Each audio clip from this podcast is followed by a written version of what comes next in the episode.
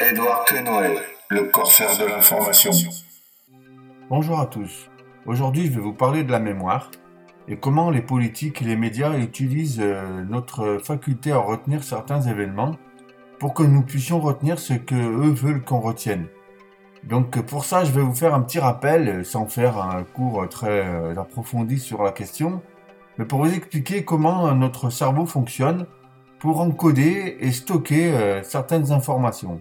Alors on sait que par la théorie de Darwin, que les espèces ont choisi à chaque fois qu'ils rencontraient un problème diverses solutions et que euh, les solutions qu'ils retiennent à chaque fois sont les solutions les moins coûteuses en énergie.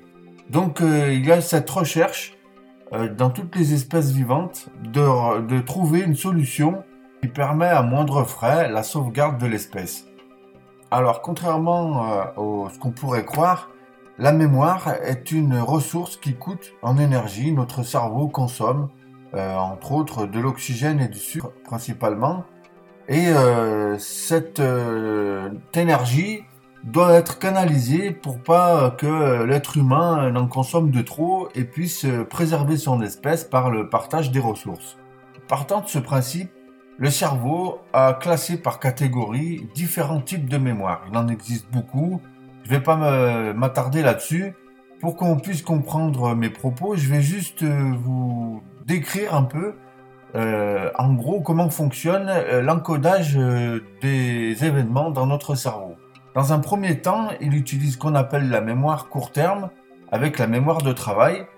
Et c'est parmi cette mémoire court terme qu'il va sélectionner les événements, les choses les plus importantes qu'il pense être et l'encoder pour le stocker dans une mémoire dite long terme. Et c'est dans cette mémoire long terme qu'on va se souvenir de, choses et d'événements. C'est dans cette faille que va se glisser euh, les politiques et les médias en général pour nous forcer à retenir ce que euh, eux ont décidé qu'on devrait retenir pour euh, juger un événement dans sa globalité.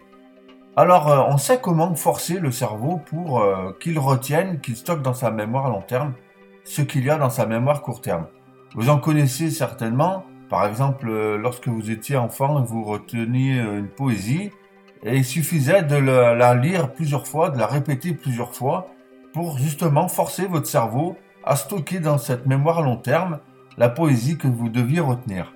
Il y a un deuxième biais qui est connu en psychologie, c'est l'effet primauté. C'est-à-dire que lorsqu'on vous demande de retenir une série de chiffres ou une série d'événements, eh bien l'événement ou le chiffre euh, qui est en premier de la liste sera rappelé plus facilement que les autres. Il y a différents biais il y a différentes techniques.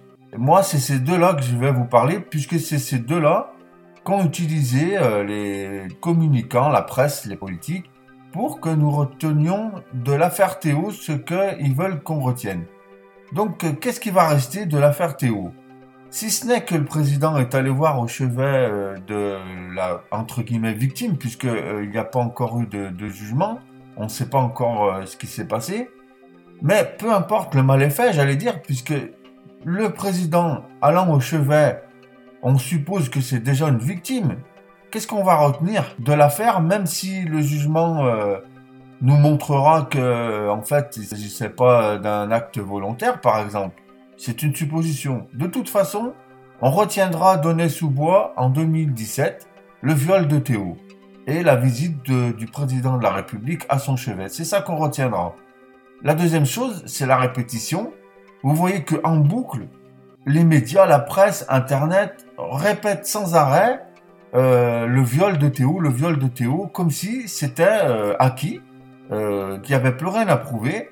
Donc, même si l'affaire se conclut par un acte involontaire et une mise hors de cause des policiers, ça n'aura aucune importance. On se souviendra de l'affaire Théo comme un viol perpétré par quatre policiers qu'on supposera bien entendu raciste, en occultant complètement le fait que ces policiers étaient intervenus pour euh, arrêter un dealer et que ce fameux Théo serait intervenu pour euh, s'interposer entre les policiers et le dealer en question. Alors, ce qu'il faut retenir, c'est que d'abord, on retient bien ce qu'on veut retenir, mais que euh, selon l'appartenance au groupe auquel on appartient, on voit la perspective d'un même événement changer et l'interprétation qu'on peut en avoir aussi. À ceci s'ajoute euh, l'aide que nous fournissent euh, les médias et la presse en général pour nous inciter, nous conforter dans ce qui nous semble être vrai et qui au fond ne l'est pas toujours. Donc c'est sur ces mots que je vais vous quitter en vous disant euh, de faire attention, de ne pas croire à tout ce qu'on vous dit et de prendre soin de vous. C'était Edward Kenway, le corsaire de l'information. À bientôt. Bye.